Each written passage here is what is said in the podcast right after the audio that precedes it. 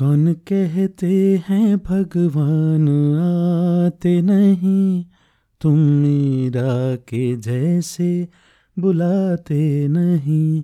तुम मीरा के जैसे बुलाते नहीं। अच्युतं केशवं कृष्णदामोदरं रामनारायणं जानकीवल्लभम् जब बात श्री कृष्ण जन्माष्टमी की हो, सोचिए पाँच हज़ार साल पुरानी भारत की सभ्यता कही जाती है और पाँच हज़ार साल पुराना ही लगभग श्री कृष्ण का जन्म। और परंपरा के अनुसार आज तक पाँच हज़ार साल बाद भी हम उनका जन्मदिन मनाते हैं। कितने प्यार से, कितने शौक से। भारत में सबसे ज़्यादा भक्ति होती है भगवान शिव की। और उनके बाद यदि किसी को पूजा जाता है तो वो श्री कृष्ण है। सर्वगुण संपन्न, सोलह कला संपूर्ण संपूर्ण निर्विकारी, संपूर्ण पावन, महामानव, यहाँ तक कि हम भगवान श्री कृष्ण कहते हैं। यूँ ही तो नहीं कहते। अब जरा सोचिए कि हम इंसान हम इंसान इतने स्वार्थी हैं कि बिना मतलब के किसी पेड़ के नीचे भी खड़े ना हो। छांव मिलती है, ठंडक मिलती है, इसलिए खड़े होते हैं। और श्री कृष्ण की इतनी धूमधाम से पूजा, न केवल श्री कृष्ण बल्कि देवी देवताओं की। और जब बात श्री कृष्ण की हो तो छप्पन भोग भी लगाते हैं, व्रत भी रखते हैं, झांकियाँ भी सजाते हैं, झूले में झूला भी झुलाते हैं। हर कन्या उन्हें अपने वर के रूप में देखना चाहती है। द्रौपदियाँ श्री कृष्ण जैसा भाई चाहती हैं। सुदामा मनसुख उनके जैसा मित्र सखा चाहते हैं। गोप गोपियाँ उनके साथ से अतिद्रिय सुख पाना चाहते हैं। कौन है जो श्री कृष्ण को नहीं चाहता? जब बात श्री कृष्ण की हो तो रूप इतना मनोहर है, इतना सुंदर है कि सर्वप्रथम है वे। बात जब श्री कृष्ण की हो तो धर्म की सीमाएँ भी आड़े नहीं आती। बात जब ज्ञान के अर्जन की हो तो अर्जुन जैसे ज्ञान का अर्जन करने वाली आत्माएँ श्री कृष्ण जैसा मार्गदर्शक चाहती हैं। श्री कृष्ण की इतनी चाहत है। आखिर क्यों? जरा सोचिए तो कहते हैं कि एक पत्थर को जब तराशा जाता है तो जो पत्थर छैनी और हथौड़े की मार सह लेता है, वो देवता की मूर्ति के रूप में ढल जाता है। और जो पत्थर छैनी और हथौड़े की मार नहीं सह पाता, उसे मंदिर की चौखट पर लगा दिया जाता है। पत्थर तो वही था, जब मूर्ति बनने में इतनी मार सहनी पड़ती है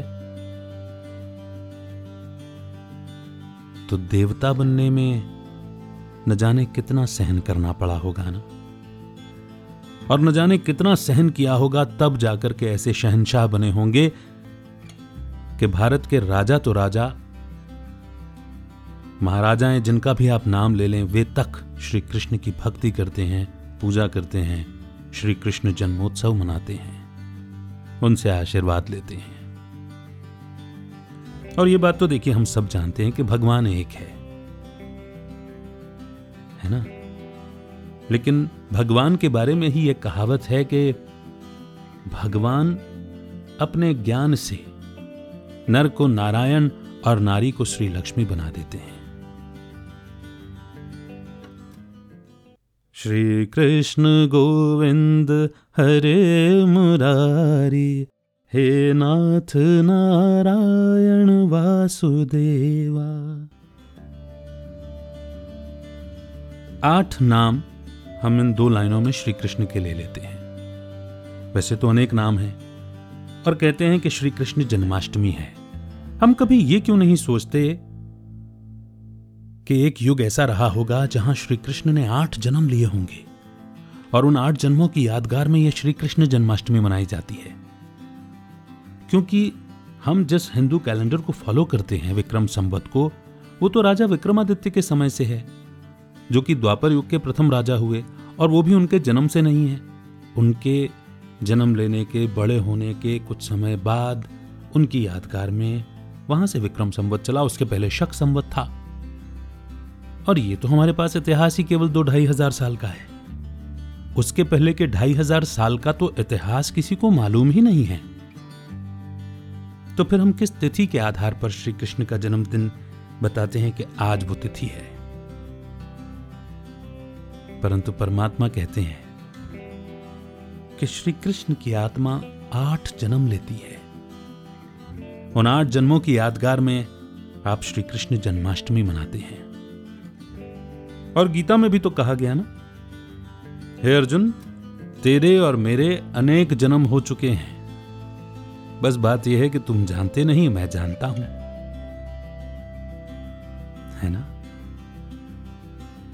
कर्म के और फल के सिद्धांत को भी यदि समझें, जो कि गीता में ही समझाया गया। गीता का तो सार ही है। उसके अनुसार भी तो न जाने कितने अच्छे कर्म करते रहने पड़ते हैं, न जाने कितनी साधना करनी पड़ती है, न जाने कितना योग करना पड़ता है, निराकार परमात्मा को याद करना पड़ता है, तब कहीं जाकर के पुण्य फलों की प्राप्ति होती है और मनुष्य को स्वर्ग प्राप्त होता है। अब आप और हम तो यही कहते हैं कि स्वर्ग नरक यही धरती पर है। हाँ हाँ मैं भी यही मानता हूँ कि स्वर्ग नरक इसी धरती पर है। मगर, स्वर्ग का एक समय है, निश्चित काल है, और नरक का भी एक निश्चित समय और काल है। अगर मैं आज आपसे कहूँ कि वो व्यक्ति तो बिल्कुल स्वर्ग में है भाई, आप मानेंगे ही नहीं। क्योंकि आज इस दुनिया में एक भी घर ऐसा नहीं है जहाँ रोग शोक ना हो, जहाँ तकलीफ़ ना हो। और जहाँ तकलीफ़ है वहाँ स्वर्ग नहीं हो सकता। तन का सुख, मन का सुख, जन यानी कि संबंधों का सुख और धन का सुख, यानी संपदा संपत्ति का सुख। ये चार सुख जिसके जीवन में भरपूर हैं, उसका जीवन सुखी कहा जा सकता है। और इन चार में से एक पाया भी नहीं है। कि तन मन धन है, लेकिन संबंधों का सुख नहीं है। तो उसको सुखी नहीं कहा जा सकता। इंसान की आत्मा का स्वभाव ही यह है कि उसे चारों सुख बराबर चाहिए, नहीं तो वो शिकायत करता रहेगा, दुखी रहेगा, कभी भी संतुष्ट नहीं होगा, और स्वर्ग वो जगह नहीं है जहाँ असंतुष्टि हो। ठीक? तो तार्किक तौर पर, स्वर्ग का एक निश्चित समय है जहाँ पर दुख का नामो निशान नहीं है और नर्क का भी एक निश्चित समय है जहाँ पर सुख का नामो निशान नहीं है। स्वर्ग के भी समय की जब शुरुआत होती है तो शुरू में अति सुख है। चरम, परम, जो भी आप कहना चाहें, डिग्री में। सिमिलरली नरक की भी जब शुरुआत होती है तो शुरुआत में इतना दुख नहीं है, लेकिन नरक काल के अंत के समय में अति का दुख है।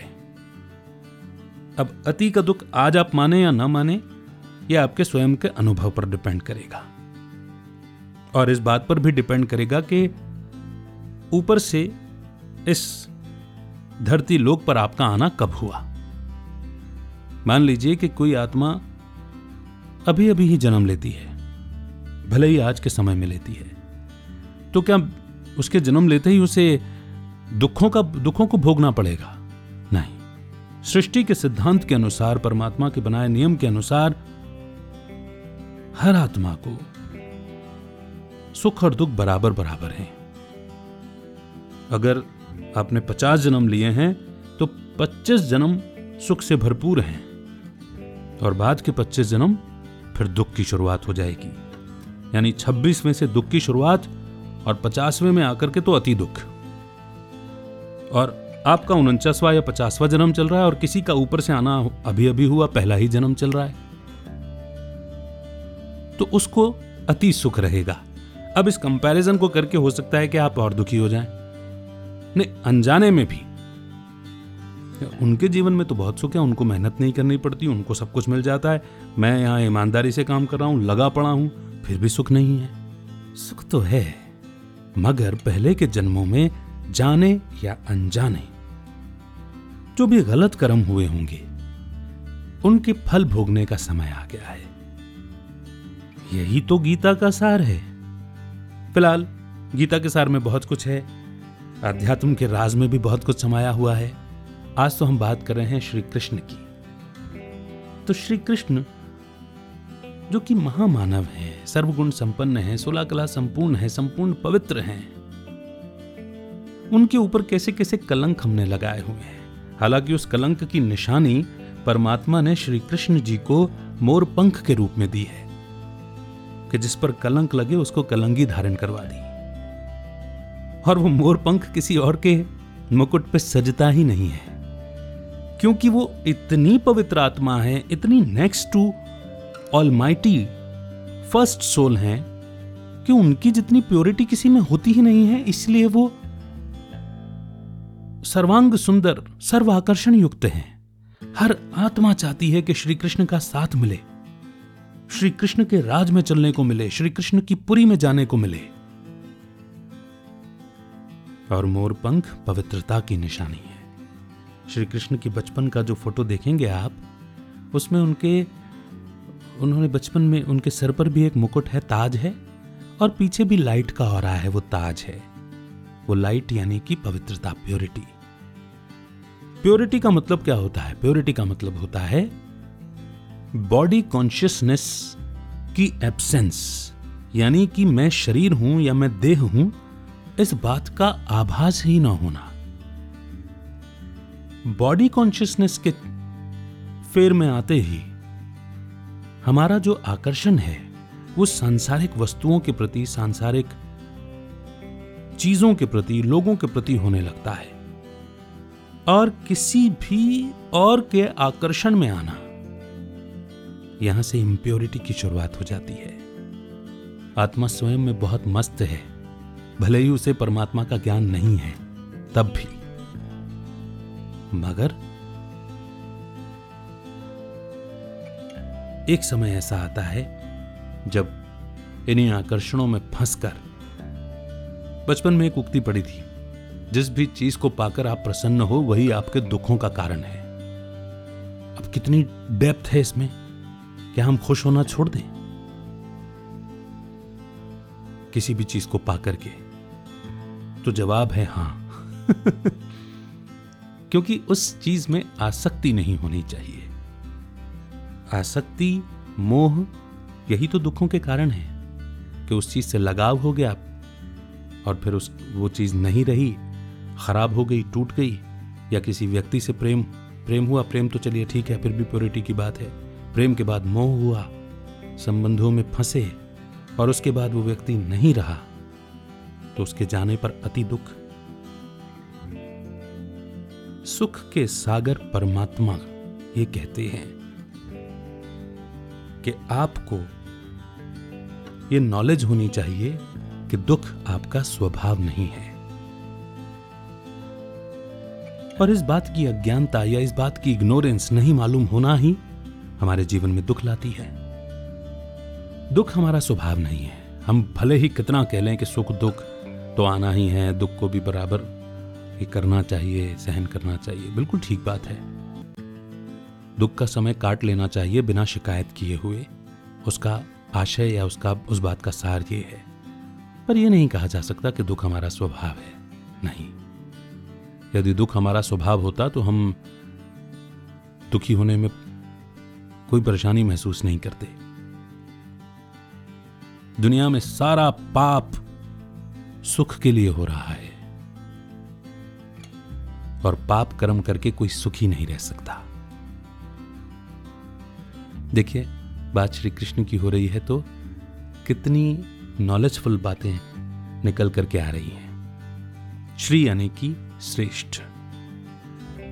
कृष्ण यानी कि काला नहीं।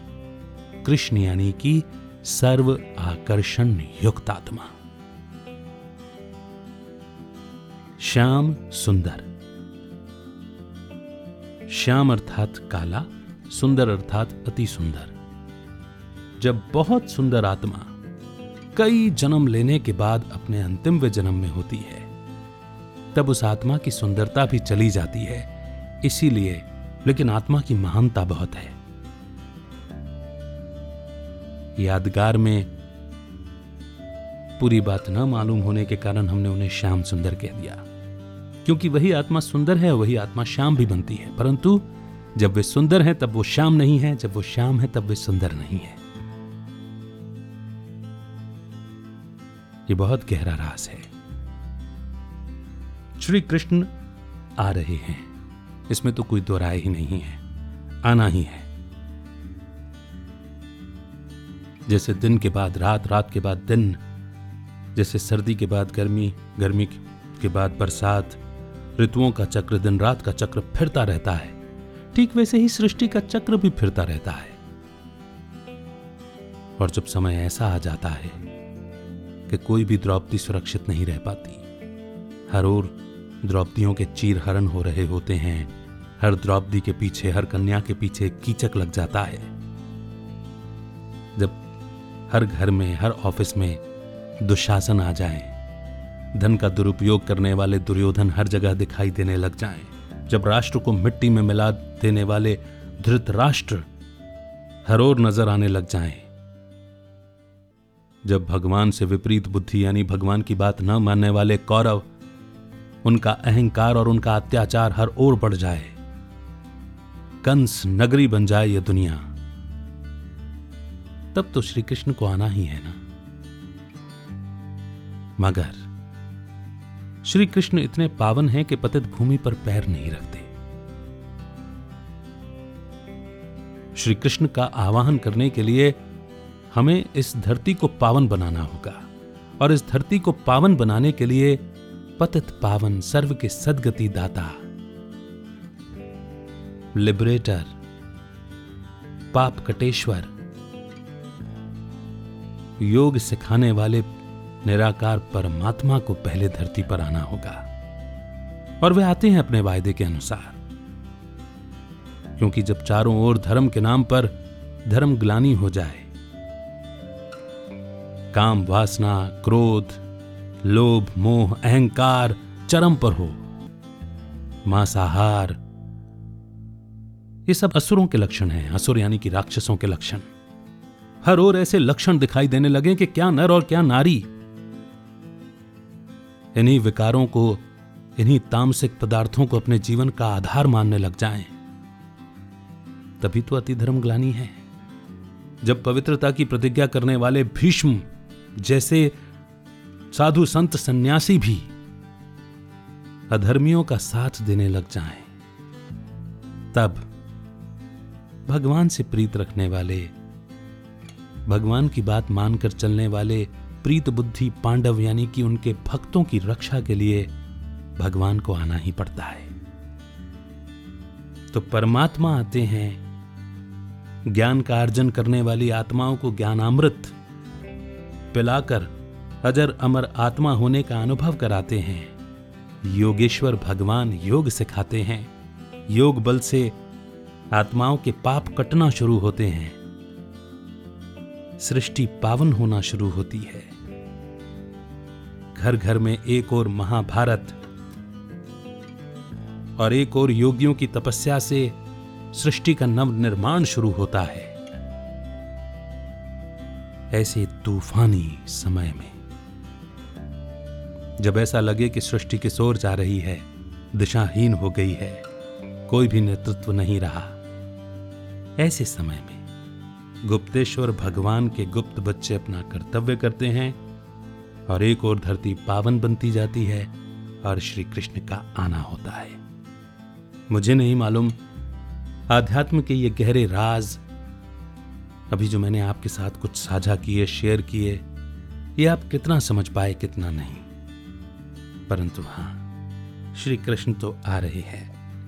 और अगर आप प्रीत बुद्धि पांडवों की सेना में शामिल होना चाहते हैं। सर्व के सदगति दाता परम पिता परमात्मा से अपना रिश्ता जोड़ करके योग बल के द्वारा मनोबल बढ़ाना चाहते हैं, क्योंकि समय नाजुक है। धन नहीं, मन का बल अब रक्षा करेगा, और मन का बल योग बल से प्राप्त होगा। तो इस योग बल को प्राप्त करने के लिए, राजयोग सीखने के लिए अपने नजदीकी राजयोग सेवा केंद्र में। आप ज़रूर जाएँ राजयोग सीखें। और इन अध्यात्म के राजों को भी समझने की कोशिश करें। समझ में आए तो ठीक ना आए तो ठीक। मगर एक बार ईमानदार प्रयास ज़रूर होना चाहिए। ताकि परमात्मा को यह कहने का मौका ना मिले कि इन तक मैसेज पहुँचा मगर फिर भी ये नहीं आए। है ना? वेल well, इसी एक बात के साथ मैं भी आपसे विदा लेता हूँ।